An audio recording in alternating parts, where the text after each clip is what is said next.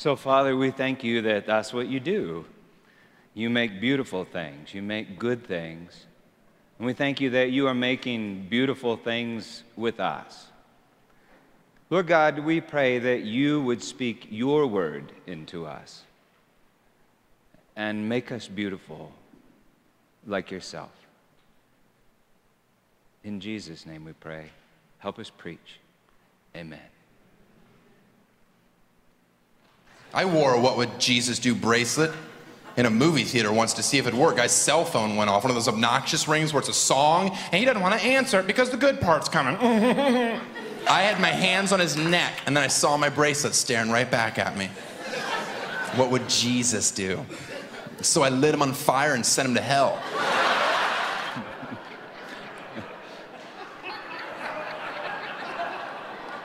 I mean, there's, there's kind of a little bit of truth there, maybe, but do, do, you ever think to yourself, there's something wrong with the way we've been telling the story?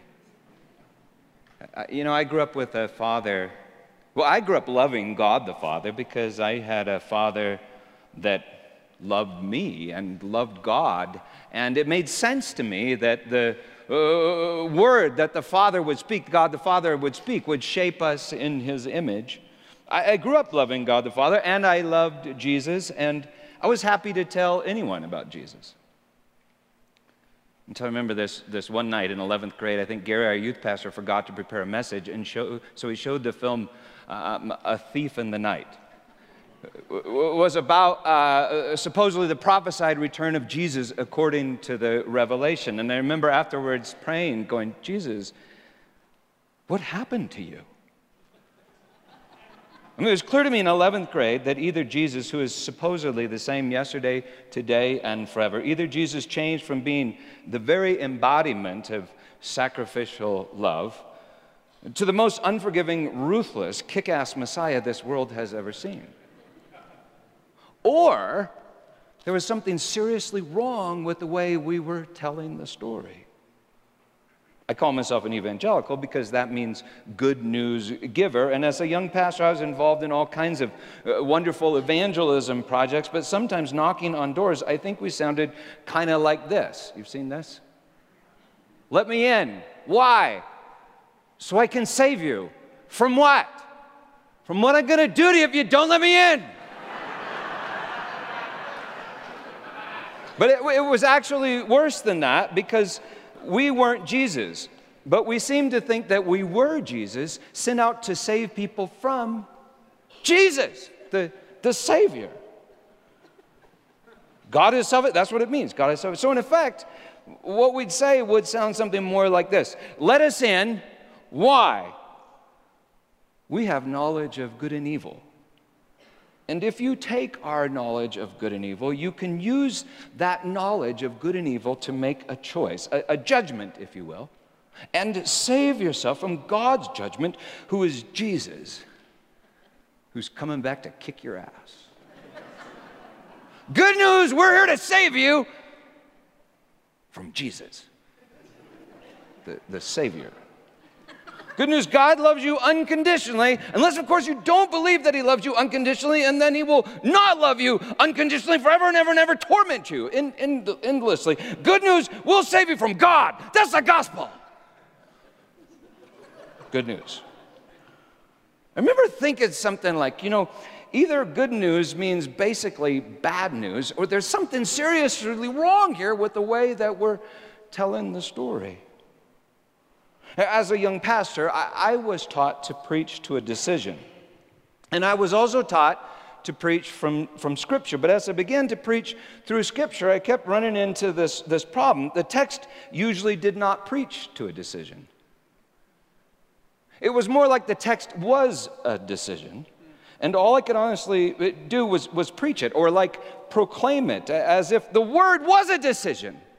And that decision was like a seed. You know, a seed carries the future in its own bosom. All you have to do is plant it in broken, dirty ground or a broken, dirty heart. At least in the New Testament, definitely in John, it was pretty clear that our decisions did not save us from the judgment of God, but more like the judgment of God saved us from our decisions. It became clear that something was really wrong with the way that we were telling the story. But I just kept preaching and preaching and preaching because I got paid. It's my job. I was paid to do that. I preached through the parables, through John, through Ephesians, through Genesis, First Peter, uh, the Acts of the Apostles, a bunch of texts from different parts of Scripture, and then the Revelation. It took a year to get through the Revelation, and, and I couldn't find that Jesus from the Thief in the Night movie or the one in the Left Behind series. I mean, I could see how you could casually read it and, and twist it in order to say that, but if you took Scripture seriously, we didn't twist it, it, it twisted you, it changed you. And the revelation changed the way I viewed time and eternity, changed the way I viewed chronos and kairos, the, the number seven, evil, the consuming fire of God. And ironically, it matched what I was reading from physicists. It matched what I read in, like Julian of Norwich and their revelations of divine love, the theology of guys like Karl Barth, and, and what I encountered usually around three in the morning. As my wife and I prayed for a friend of ours that was raised in a coven, and we watched how Jesus delivered him from the most horrid evil you can imagine. It, it matched, it matched that. Jesus destroys the works of the evil one. And Jesus Jesus was Jesus, and, and Jesus doesn't change. But our perspective of Jesus changes. What we think is weak is strong. The last is first. The, the lion is the lamb, and the lamb is the lion. Love is absolutely kind, and at the very same time, a consuming fire. And God's judgment is always grace. I always thought that it was kind of like my duty to explain away the Bible verses that would lead people to, you know, abandon their responsibility and depend too much on God's grace or have too much faith in grace. But then we got to Revelation 21, verse 5, and I lost my ability to explain it away. And he who sat upon the throne said, Behold, I make all things new. Also, he said, Write this down, for these words are trustworthy and true. And he said to me, It's done. It's finished. I am the Alpha and the Omega, the beginning and the end. And so I remember the sermon that week, I, I got to that part and I said, Well, I guess he makes everything that's anything new. You know, that's not really a threat, that's kind of like a promise. And, and that's pretty, pretty good news. Pretty good news. I began to realize that there were scores of Bible verses like that scattered throughout the Bible. Not threats, but promises, like, as in Adam, all die, so in Christ will all be made alive. And with all my exegetical and hermeneutical skills, I did not know how to explain that verse away. And then I began to wonder why do we want to explain that verse away? I, I called those verses the Bible verses banned by Bible believing believers. After the revelation, we preached through Matthew, partly because I knew Jesus said some pretty intense things about, about hell. And I figured that maybe some of those verses might reveal that God doesn't actually make all things new. So we spent three years in Matthew. We learned about the law and how Jesus fully fills the law, the narrow way, and how Jesus is the way. He's the judgment, Hades, Gehenna, the fire that fills the temple, and how it is finished, and all power and authority belongs to Jesus. But I couldn't find one verse that nullified the Bible verses banned by Bible believers. By now, our church had grown from less than a few hundred folks to a few thousand we built a $6 million building on the side of the road, and people concerned about, you know, paying mortgages and being respectable. And someone complained to my denomination, and one thing led to another, and they had an investigation, and they said to me, Stop saying that stuff. And I said, What stuff? And they said, You know this stuff. And I did know this stuff. Was the Bible verses banned by Bible believing believers. but, but they couldn't say to me, stop saying the Bible verses banned by Bible believing believers. So what they said was something about your, the way you're telling the story doesn't sound quite right. It doesn't sound evangelical. So, being a coward, I thought, fine, great. I'll preach on Genesis. Because I preached on that years before, and people liked it. I was a geology major in college, so we talked about dinosaurs and days and crap like that, and people, people really liked it. And, and I thought, well, I'll preach it again now. But then when I went back to Genesis, everything was new. And I discovered what was wrong with the way we're telling the story, I think. And so I wanted to share that with you tonight. I was publicly tried and defrocked for these things, but honestly, it really wasn't because I'm brave. Turns out it really wasn't my choice. Turns out I'm not telling the story. Genesis 1, which George, uh, George Saris recited a little bit ago so beautifully, is really a remarkable story. Actually, it's the story. God speaks, and the universe happens.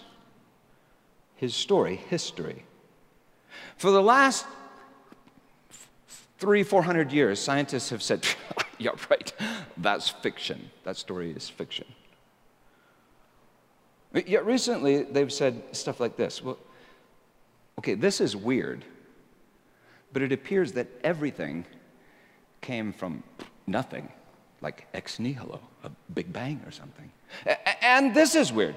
Time, time is relative to light somehow. And the Bible says God is light. And this is weird. Uh, uh, but the meaning, the meaning in an observer's head collapses the quantum state of subatomic particles, particles of which all matter is, is, is made. You know, in Greek, meaning is logos. And God speaks logos, and the creation happens. And this is weird, but but all reality, the, best we can explain it is like vibrations of meaning on superstrings that exist in like more than 10 dimensions of space and time. It's like all reality is the manifestation of words. This is weird, but all reality is like a story being told. So maybe Genesis chapter 1 is not fiction. Which means the very first thing wrong with the way that we're telling the story is we're not telling the story. God is. Over six days, God speaks creation into existence, and on the seventh day, everything, everything, everything is good. Everything. It is finished. On day six, God speaks, Let us make man in our image and our likeness. And then he calls everything good. But are you good? Are you finished in the image of God? Jesus is the perfect image of the invisible creator. Are you just like him? Well, God spoke, and how could it not happen? That's a little bit of drama right there at the start of the Bible. That's a problem. John 1 says it this way In the beginning was the Word, the Logos, and the Word was with God, and the Word was God. He was in the beginning with God. All things were made through him, and without him was not anything made that was made. Without him was not anything made that was made. So, do you think you have made something without him? Like a good work. Or how about a bad work? Like sin. So you, did, you didn't make your good deeds without him. And if he doesn't sin, then sin is not something that is made. 1 Corinthians 13 puts it this way Love bears all things, believes all things, hopes all things, endures all things, all things. So if you bear a thing, believe a thing, hope a thing, endure a thing, it's actually not you doing that thing, it's love in you doing that thing. God is love. And it appears that love does everything. So maybe part of why I couldn't look on soon is because it's like not there. I don't know. So if you do anything but love, like sin, you must be doing nothing that is done. What Karl Barth called the impossible possibility, what, what Julian of Norwich saw in her famous village vi- vision, that, that sin is not something that, that is done. Well, listen, I'm just pointing out that God said, let us make man in our image, not kind of in our image, and not some dudes in our image, and some like a gross distortion of our image. I'm saying God spoke a word, but just look at us. It appears that that word he spoke has returned void. I'm saying God told a story, but it appears to be fiction. And that is a problem. So most religious folks say, well, God told the story. yeah, sure did. And now it's our job to tell the story. They say God told the story and it happened. But then we screwed it up. Genesis 1 happened long ago. Everything was good, they say. But then Genesis 2, Genesis 3 messed it up. Uh, they say everything was good. Everything was good in that garden long ago. The only problem with that theory is God says one thing is not good in that garden long ago. He says it's not good that the Adam is alone. Think about that. Adam is alone with God, who is love, who is the good. Adam is alone, but because he doesn't know love or trust the word of love, who is the good, even, even in, in the flesh, he's, he's, he's alone. God says, Don't eat the fruit of the tree of the knowledge of good and evil. But how would Adam know that the word of God is good? Surely that's not good. Think about it a talking evil snake and two naked people that don't have faith that the Word of God is good. That's not good. and they are obviously not finished in the image of God who is good. And yet, at the end of chapter 1, which is the end of day 6, God saw that everything is very good. And on the seventh day, he says, It is finished. So the fall of Adam, which means humanity, by the way, right? The, the fall of humanity, the fall of Adam must happen on the sixth day of creation. And until Adam is finished and very good, it must not be the seventh day. Which means the world is not 15 billion years old. And the world is not 10,000 years old. According to Genesis, it's less than seven days old. And that is a story stranger than fiction, don't you think? Well, anyway, I preached Genesis 1 over again 10 years ago, but I had read a book by a Jewish physicist from MIT about 12 years uh, ago. Uh, Gerald Schroeder is a physicist from MIT who now lives over in Israel, and, and he points out in his book that time is relative. And now this is important. Scientists don't consider that a theory anymore. They consider it a, a, measurable fact. Time is relative. And therefore, the age of the universe is entirely dependent on where you, the observer, are standing when you uh, observe it. So in the beginning, God is the observer, and there's no place to stand. So Schroeder asked this brilliant but, but obvious question. If the universe is about 15 billion years old from the standpoint of the earth, how old is it from the standpoint of creation?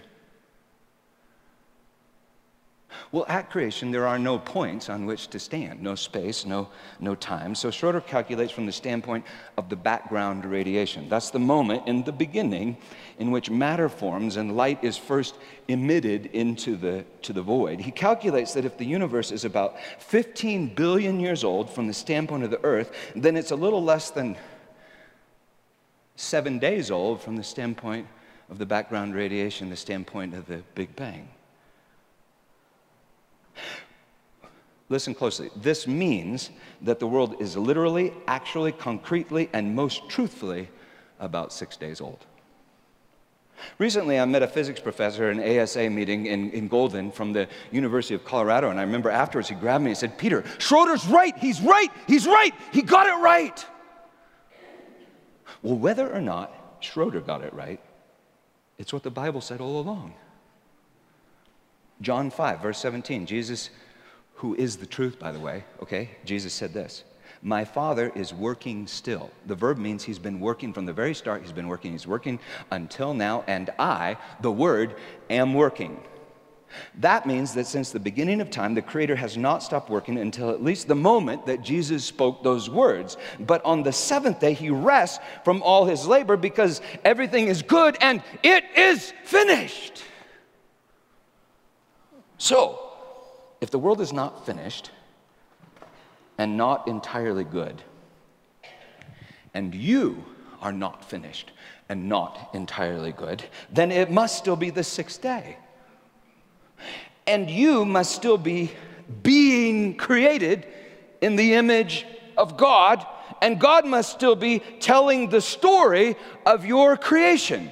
Which means the thing that's wrong with the way we're telling the story is we're not telling the story. And secondly, well, we're actually part of the story that's being told. And so your situation is exactly like this. Story about a man named Harold Crick. Harold lived a life of solitude.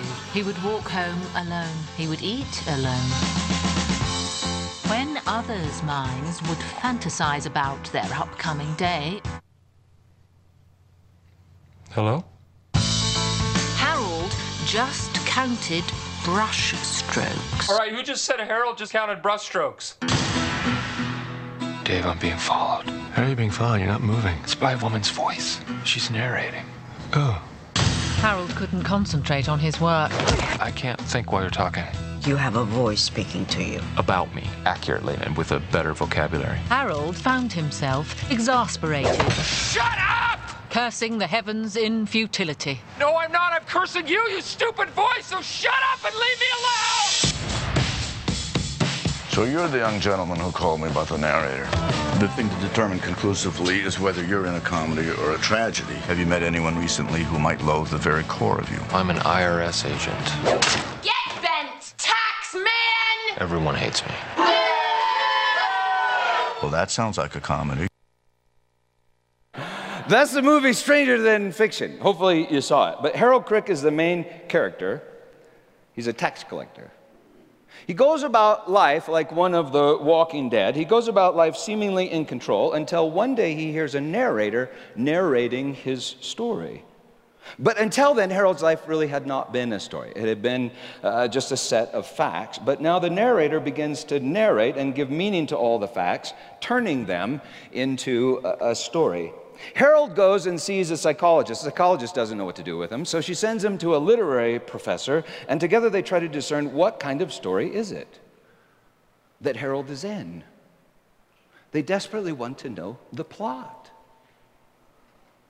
If you know something is a story, you see, then, then you know that everything happens in the story uh, has its meaning because of the plot. And the author wouldn't have included it if uh, he didn't want it in the story.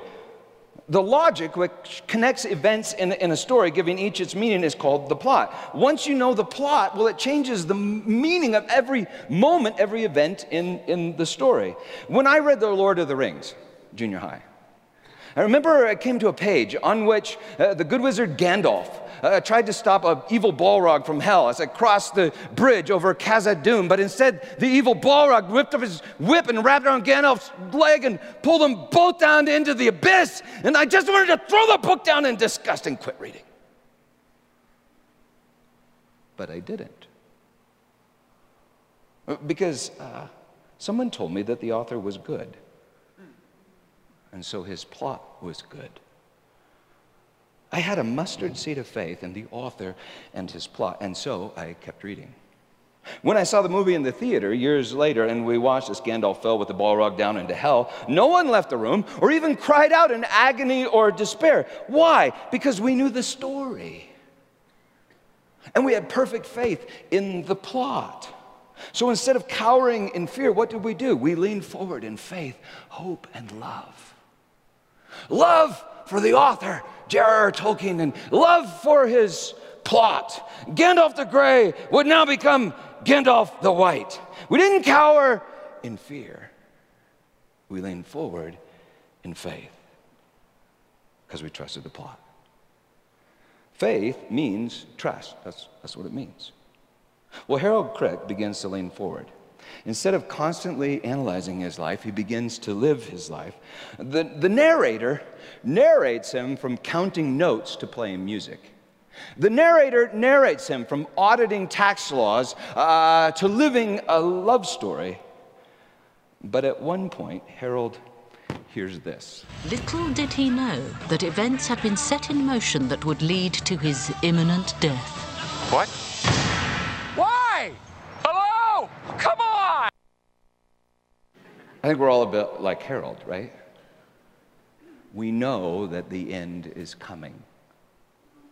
We suspect that our life may be more than a random set of experiences, but that, that it might be part of a story, and each experience might have some meaning. Uh, that in fact, we are part of a story that's being told, because obviously we didn't begin the story. You didn't choose to be born. And it doesn't look like you're really going to be able, with much success, to choose the end of the story. And, and I'm telling you, um, controlling the plot, well, that is one hell of a job that I have failed at. So if someone else is writing our story, we'd like to know who's writing the story? What kind of story is it? Are we the protagonist, the antagonist, maybe just an extra, extra? What, what's the plot? And can we pick a different story? Can we write ourselves out of this story? We don't have a literary expert, but, but we do have a fascinating piece of literature, Genesis chapter 1. In, in Genesis chapter 1, God speaks his word Sorry, my shirt's rubbing on that. I'll fix it. God speaks His word.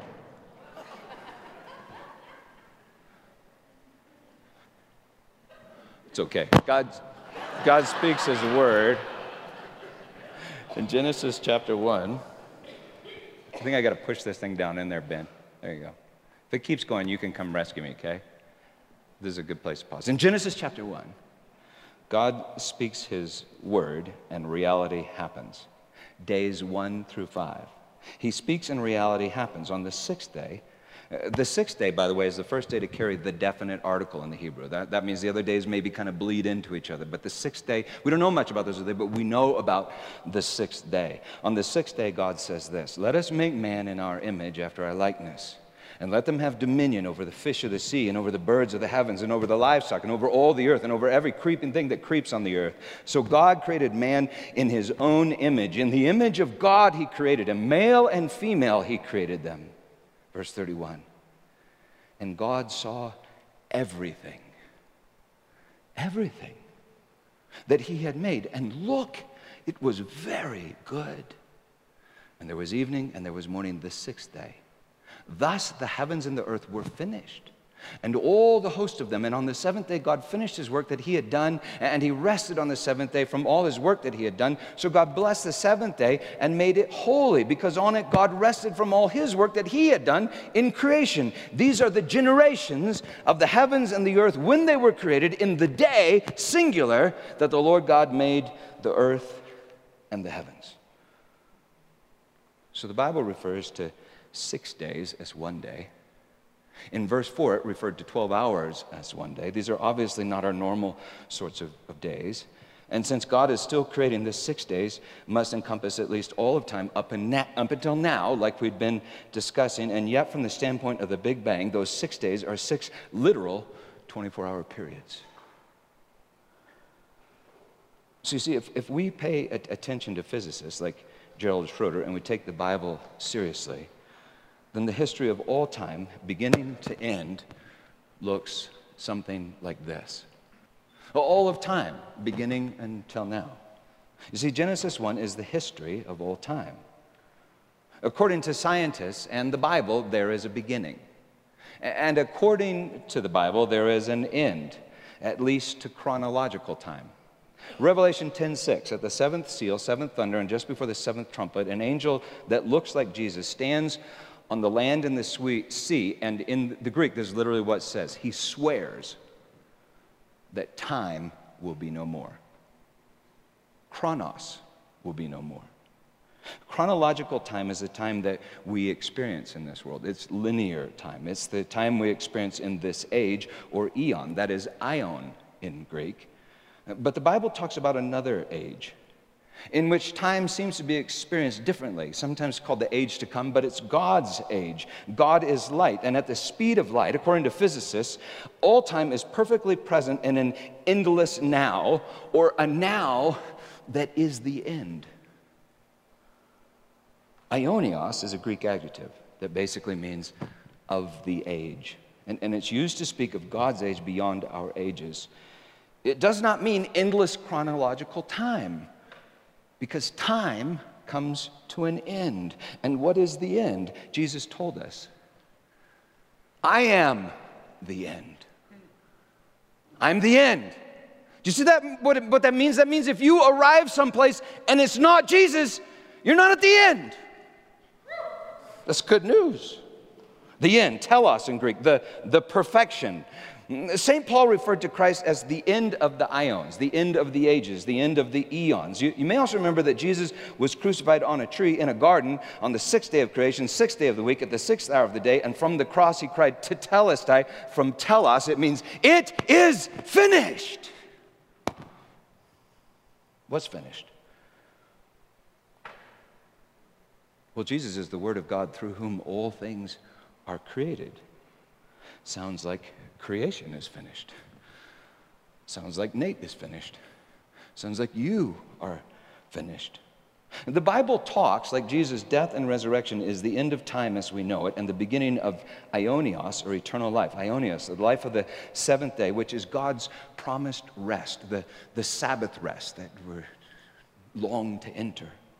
You may also remember that Jesus was resurrected on Sunday, the first day of the next week. Like the end is the beginning, Jesus is the beginning and the end. It's also important to note that Sunday is the eighth day from the first day, which for the Jews symbolized like an endless seventh day, the Shemini Atzeret. Perhaps there is no end to the seventh day because the seventh day is filled with the end.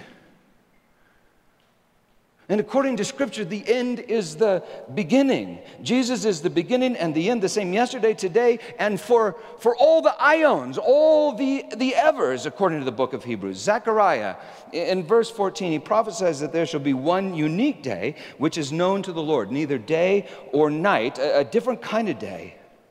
Genesis says it doesn't mention anything about a morning or an evening on the seventh day, and God calls it holy. You know what that means? It means different, unique, bizarre, weird. It's eternal. Paul says that in the end, God will be all in all. Everything will be filled with God, and God is I am that I am, perfect beingness. He's not trapped in time, He created time. See, God will be all in all, and in that day, I don't think we'll be slaves to time,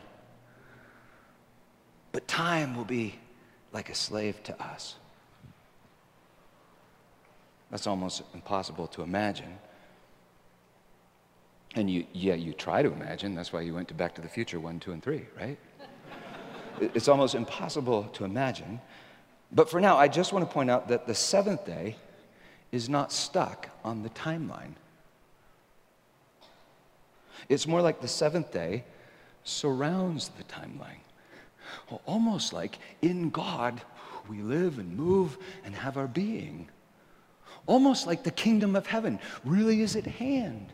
Almost like we're already seated in the heavenly places with Christ Jesus or in Christ Jesus. Jesus' death and resurrection is like the door, like a door, imagine that, to the seventh day. It's, it's the revelation uh, of the Word of God, which is the will of God which is the judgment of God. On the cross, it is finished. Creation is finished. Humanity is finished. It, it, it's the end of time, the beginning of the edge of an eternally new creation. So the apocalypse, it happened 2,000 years ago. The way we measure time. And the apocalypse is now in the sixth day when you believe. The cross is the boundary between time and eternity. The cross is the end of time, invading our time with eternity. We must all stand before the judgment seat of Christ. A believer is someone that does it now. So a believer doesn't fear the end. A believer is already surrendered to the end. who is the beginning. A believer doesn't fear the judgment of God. A believer delights in the judgment of God. And a believer doesn't only wait for eternal life, a believer already has eternal life in them right now somehow. Colossians 1:15 Paul writes something amazing. He writes that Jesus is the image of the invisible God. Remember that's what God says he's going to do with us, create us in the image of God. Jesus is the image of the invisible God. And then he says firstborn of all creation. Firstborn from the dead. Did you get that? It means that no one was fully created in the image of God until Jesus died on the cross and rose from the dead. And it probably means that all of us are like kind of trapped by death right now until we die with Christ and rise with Christ, until we die to death and surrender to life eternal life. In all of his writings, Paul talks as if this world of space and time were like a womb from which we are all being born. And Jesus the Christ, our big brother, was the firstborn. He's the head. And we are the body. And this is the plan for the fullness of time, according to Paul in Ephesians 1, to anakephalaio. It means to unite together under one wounded head all things in him, all things in Christ Jesus. You know, I've seen birth happens four times, four times now I've watched it. It's, it's traumatic. So if you're hurting, you're in pain, you're feeling labor, don't, that's the way it is. But, but, but every time, once the head was born, the body soon followed. Even now, Jesus, the head, breathes the breath. You know that means spirit? Eternal spirit. Even now, he breathes the breath of the new creation and sends that spirit to his body in the womb through his blood. The spirit is life, and the life is in the blood. Jesus is the eschatos Adam, the finished man, the image of God, and we are included in his life, for we are literally, actually, concretely his body. We are his body and his bride. For even though we took his life, he gave his life on a tree in a garden called Calvary. Jesus means God is salvation. Well, I know that I just said way more than we can comprehend.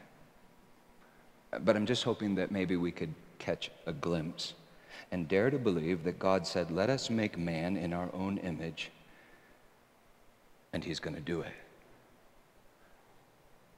Because in reality, He's already done it, and everything is good. So, back to Harold Crick and our question Who's the author? What kind of story is being told? Who's the protagonist, the antagonist? What is the plot? And can we reject the plot and write ourselves out of the story? What kind of story is this? Well, if we're living in the sixth day of creation, we're living in a creation story. I, am that I am, Yahweh, the ground of all being, is the author, and the author has written himself into his very same story. In the beginning was the Word, and the Word was with God, and the Word became flesh and dwelt among us. I am is the protagonist. I am not the void, the abyss is the antagonist. Light is the protagonist. The absence of light, darkness is the antagonist. Life is the protagonist. Death is the antagonist. Truth is the protagonist. And a lie is the antagonist. The way is the protagonist. And lostness, Apollyon, is the antagonist. Reality is the protagonist. And illusion is the antagonist. Good is the protagonist. And evil is our enemy. Sin is choosing evil, that which is not. And there are no extras. antagonist, protagonist, and there are no extras that don't matter to the plot. For I am speaks his word from the throne, saying, Behold, I make all things new. So everything that's anything will be made new. Death will be filled with what? Life. Darkness will be filled with what? light. God is light. He's going to fill all things. Lies will be filled with truth. Lostness will be filled with the way. I am not will be filled with I am. That means all sin will be flooded with grace. And God is grace. So you see, maybe salvation is so incredibly simple. It's just being at peace with your own creation. Salvation is faith in grace. If you are created by God from nothing, then everything is grace. So, unless you have faith in grace, you will hate all creation, and especially yourself, your new self. For you are created entirely by grace, even your faith. Well, we live in a creation story, and it's a good story. Evangelion, from which we get the word evangelical, means good news. Jesus said God alone is good. So the good speaks his good word, and good things happen. Perhaps we have to encounter the not good in order to choose the good in freedom. Perhaps we have to encounter I am not in order to choose I am in freedom.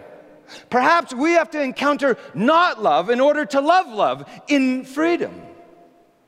For a time, that, that may look like a tragedy or a comedy, even a documentary, but it's all part of a love story that is the gospel of your creation. Scripture reveals that God is love, which means all reality is a love story. He's love and he's telling the story. In a love story, think about this in a love story, the lover creates a choice in his or her beloved. The beloved chooses to love because he or she has been loved. But the beloved is not proud of their choice to love because they didn't create the choice to love. It was created in them by the one who loved first. They're not proud, they're grateful. And they live to the glory of the one who loved first. So we're living in a love story. God is love. We're the beloved father, bride, um, uh, bride uh, no, father, children, um, sorry, um, groom, bride, spirit filling his temple. We're living in a love story that is a good story. And think about it all stories are creation stories. The author creates a world with his imagination. That's what a story is, right? The author creates a world with his imagination, and then he uses that world to create something in you. That something in you is faith in his plot. That's why no one went into the theater when Gandalf and the Balrog fell into hell, because we had faith in the author and his plot. So, what's the plot? To the story that is reality.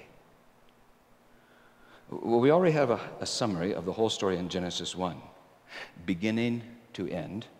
Uh, God speaks his word into the void, and his word does not return void, but accomplishes that for which it was sent, which is to make man in the image of God and everything good. That's, that's the plot. You know what occurred to me one day? That every one of the Bible verses banned by Bible believers was a summary of the plot. Turn to me and be saved, all the ends of the earth. I have sworn to me every knee shall bow and every tongue shall swear allegiance.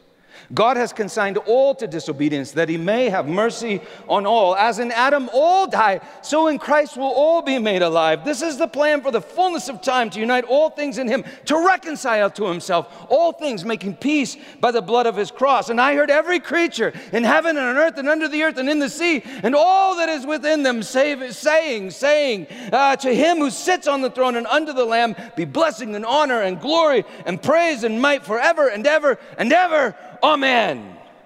They're all a summary of the plot. And I wondered do we hate the plot? In Stranger Than Fiction, once Harold hears of his impending death, he tries to hide from the plot. He tries to become somebody else. But if the story is reality, where are you going to hide? And who else could you become? Well, you could become a false someone like a, like a false self, like Paul writes about in Ephesians 4. A, a, false self is a self that you have constructed based on a lie, that you could like take knowledge from the tree of the knowledge of good and evil and make choices to create yourself in the image of God. It's the lie that you are your own creator, your own judge, your own redeemer, and your own savior. A false self is a, a proud ego. Well, Harold tries to hide from the plot. But where's he going to hide from the plot? E- even if he made his bed in Sheol, the plot would find him. It would find him. In Scripture, people hide from the judgment of God, like, like in the book of Job. You know where they hide? In Hades. Sheol in Hebrew. Hades Sheol is in the depths of the earth. And, and Hades Sheol is in space and time. But in the end, the earth will be filled with the glory of God. Uh, all space be filled with the glory of God. And time will be no more. Well, Harold tries to save his life from the plot. He hides in his apartment, like the dead hide in the depths of this earth, but this earth is condemned. That means it's damned. The place we hide is goddamned by the plot. Don't do anything tomorrow. Nothing? Nothing. Stay home. Don't answer the phone. Don't open the door. Don't brush your teeth. What about work? Call him tonight. Tell him you're not coming. Don't go to work? Don't do anything that may move the plot forward. Instead, let's see if the plot finds you.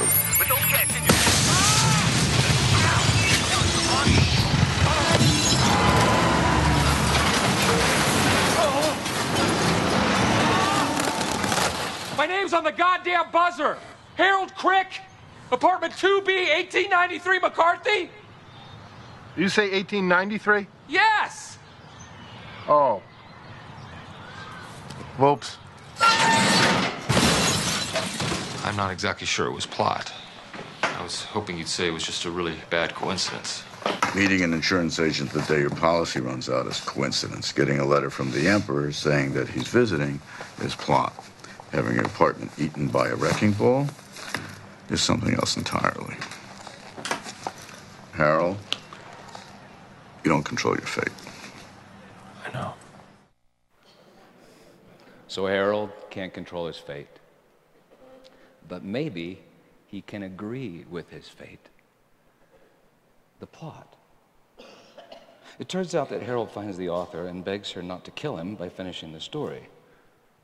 But an assistant overhears the conversation and allows Harold to read the rest of the story, which lacks a period, which explains why Harold is uh, still uh, alive. It is not finished. Harold reads his story and discovers that he loses his life in order to save a little boy. And Harold finds the story so good, so beautiful, so inspiring, so passionate, so true, and so right that he begs the author to finish the story. For he knows that he couldn't write a better story than the one that has been written. In other words, he chooses to lose his life for the plot. He chooses to die with the plot.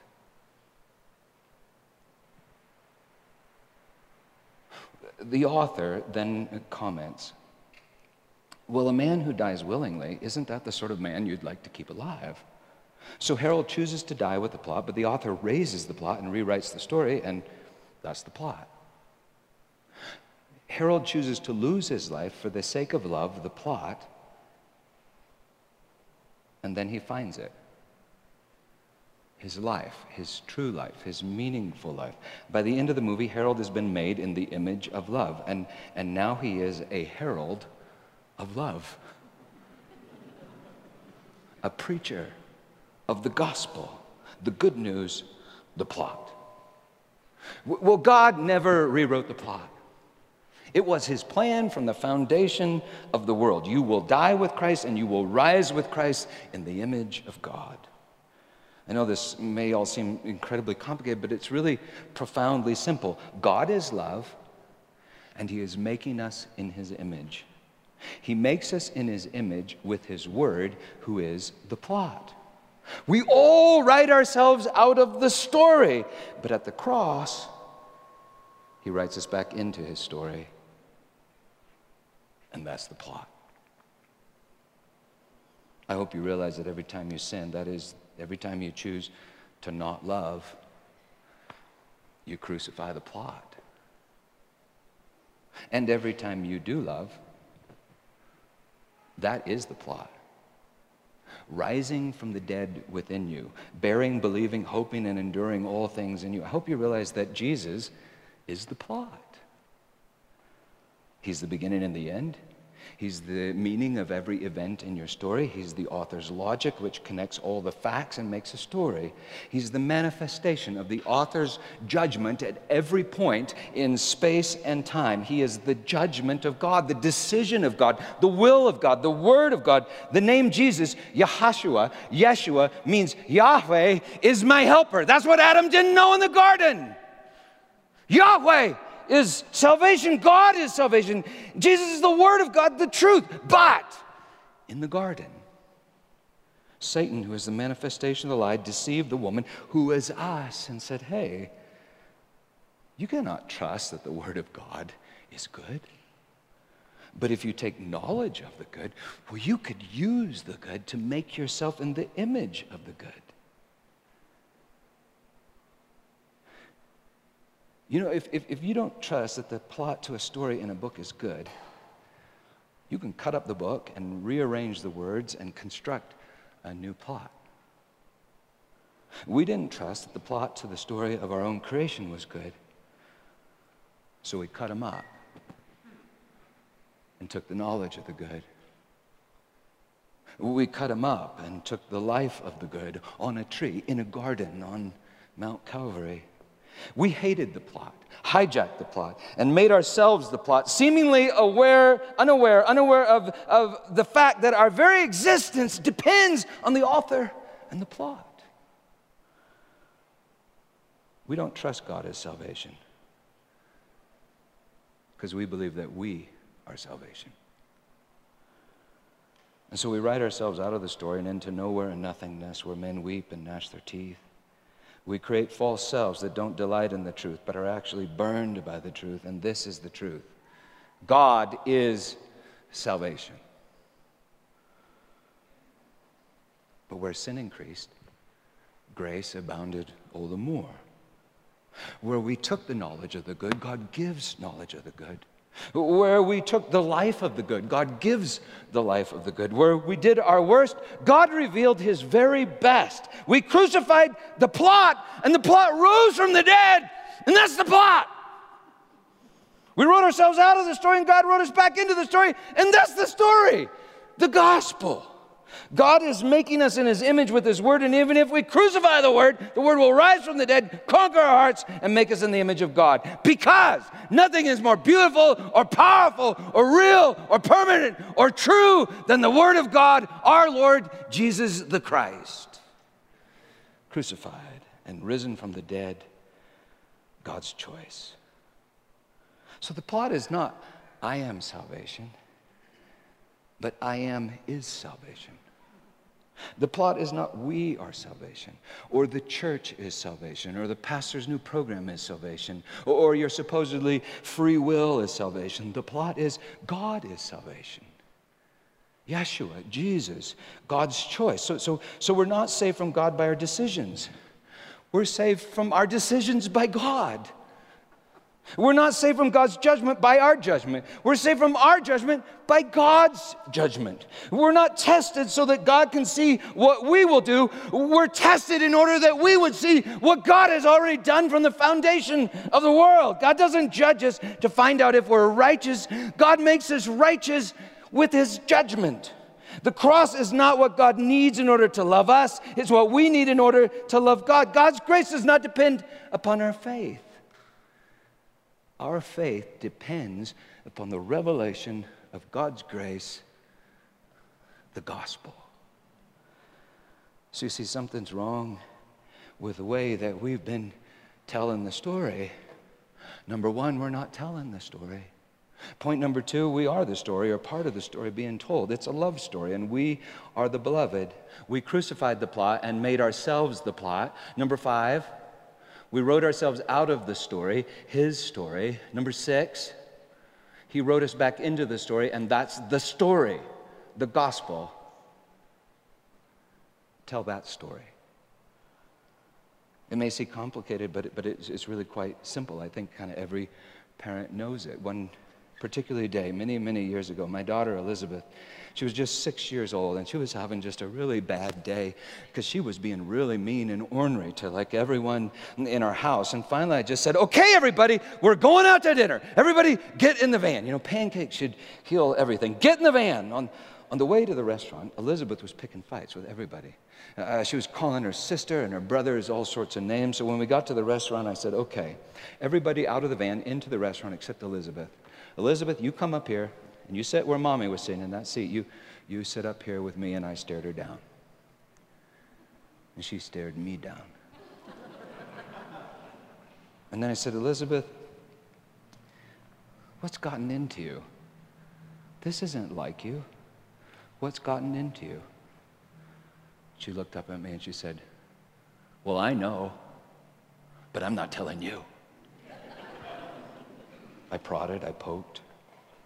Spankings really hadn't done any good in situations like that. She, she was determined to lock her heart away from me deep in the darkness. Fi- finally, I made her just come sit on my lap and I, I just hugged her for a while. And I could tell the hug burned. She hated it. And she loved it. And then she cracked. Through sobs and tears, she said, Daddy, do, do you remember when you came to my kindergarten class? Do you remember Kelly?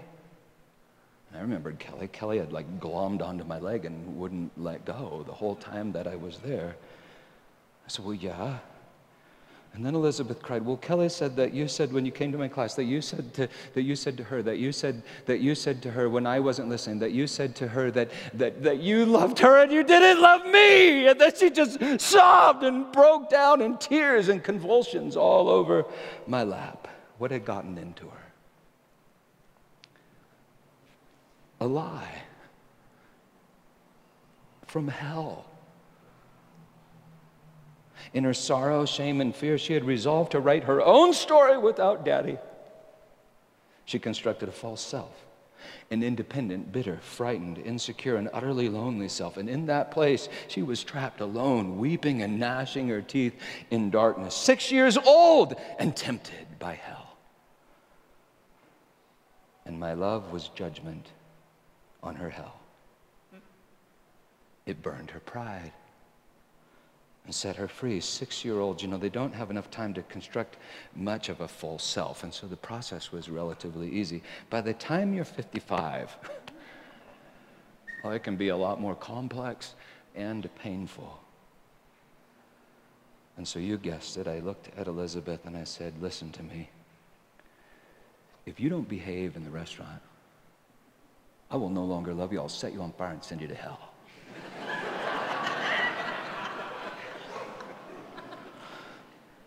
Actually, I didn't say that. But if I didn't really love her and I only cared about her behavior in the restaurant, I could have said that. And it might have kept her quiet in the restaurant. In the words of Isaiah, she would honor me with her lips, but her heart would be far, far from me. You know, sometimes we pastors really only care about your behavior in the restaurant. That you come to church and you give to the building program and you sign up for camp. We care about behavior, and God the Father wants your heart. So actually, I didn't say that to Elizabeth. I just held her a while, and then I said, Honey, honey, look at me. Does Kelly have a daddy? She said, Yeah, he has a daddy, but Kelly's daddy and just moved away from Kelly and, and her mommy. And, and so at that, I remember I held Elizabeth's faith and, face and I, and I looked deep in those beautiful big brown eyes and I said you, Listen to me. I love you, and that will not change. If you doubt my love for you, would you please tell me? Would you please come and tell me that you doubt my love for you? And then I could remind you of my love for you because I want you to remember, Elizabeth, I love you. That does not change. It hurts me when you doubt my love for you.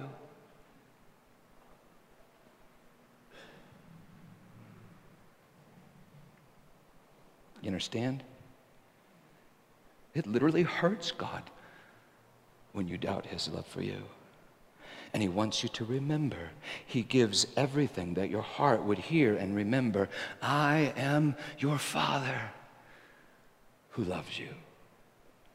He speaks his word so that you would know he is love.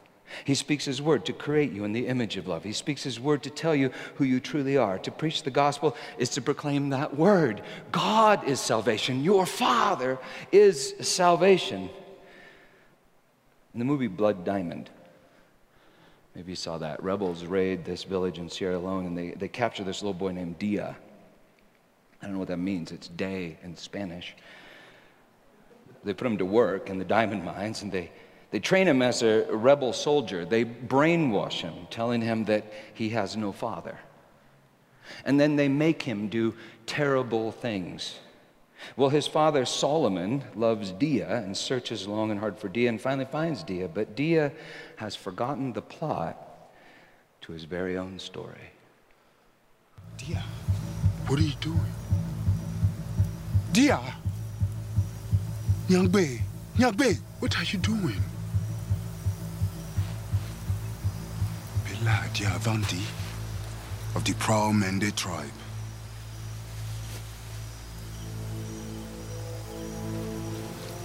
You are a good boy who loves soccer and school. Your mother loves you so much. She waits by the fire making plantains and red palm oil stew with your sister. And the new baby.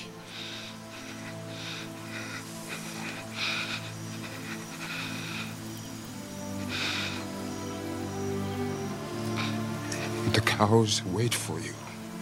And Babu, the wild dog who wants no one but you. Hmm?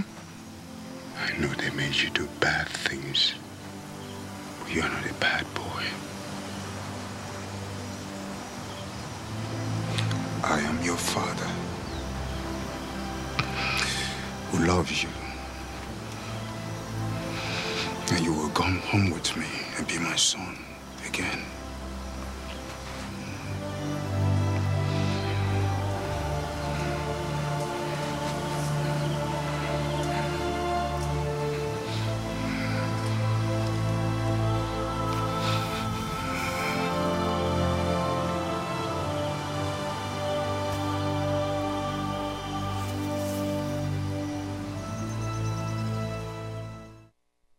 So we hold a gun to our father's head. We even pull the trigger, and he speaks his word. I am your father who loves you. You will come home with me and be my son again, be my daughter again. I know that they made you do bad things, but you are not a bad boy. You are my beloved son, in whom I am well pleased. He tells us his story. And his story becomes our story. He makes us in his image with his very self. We are the body of Jesus the Christ. And so the word of God in flesh on that night that the entire world betrayed him took bread and he broke it, saying, This is my body given to you. Take and eat and do this. Remember me in remembrance of me. And in the same way, he took the cup and he said, This cup is the covenant in my blood, poured out for the forgiveness of sins. All 12 were sitting at the table, and he said, Drink of it, all of you. Do it in remembrance of me. This is the plot to your story. Come to the table, ingest the plot, and live the plot. You are the body of the plot.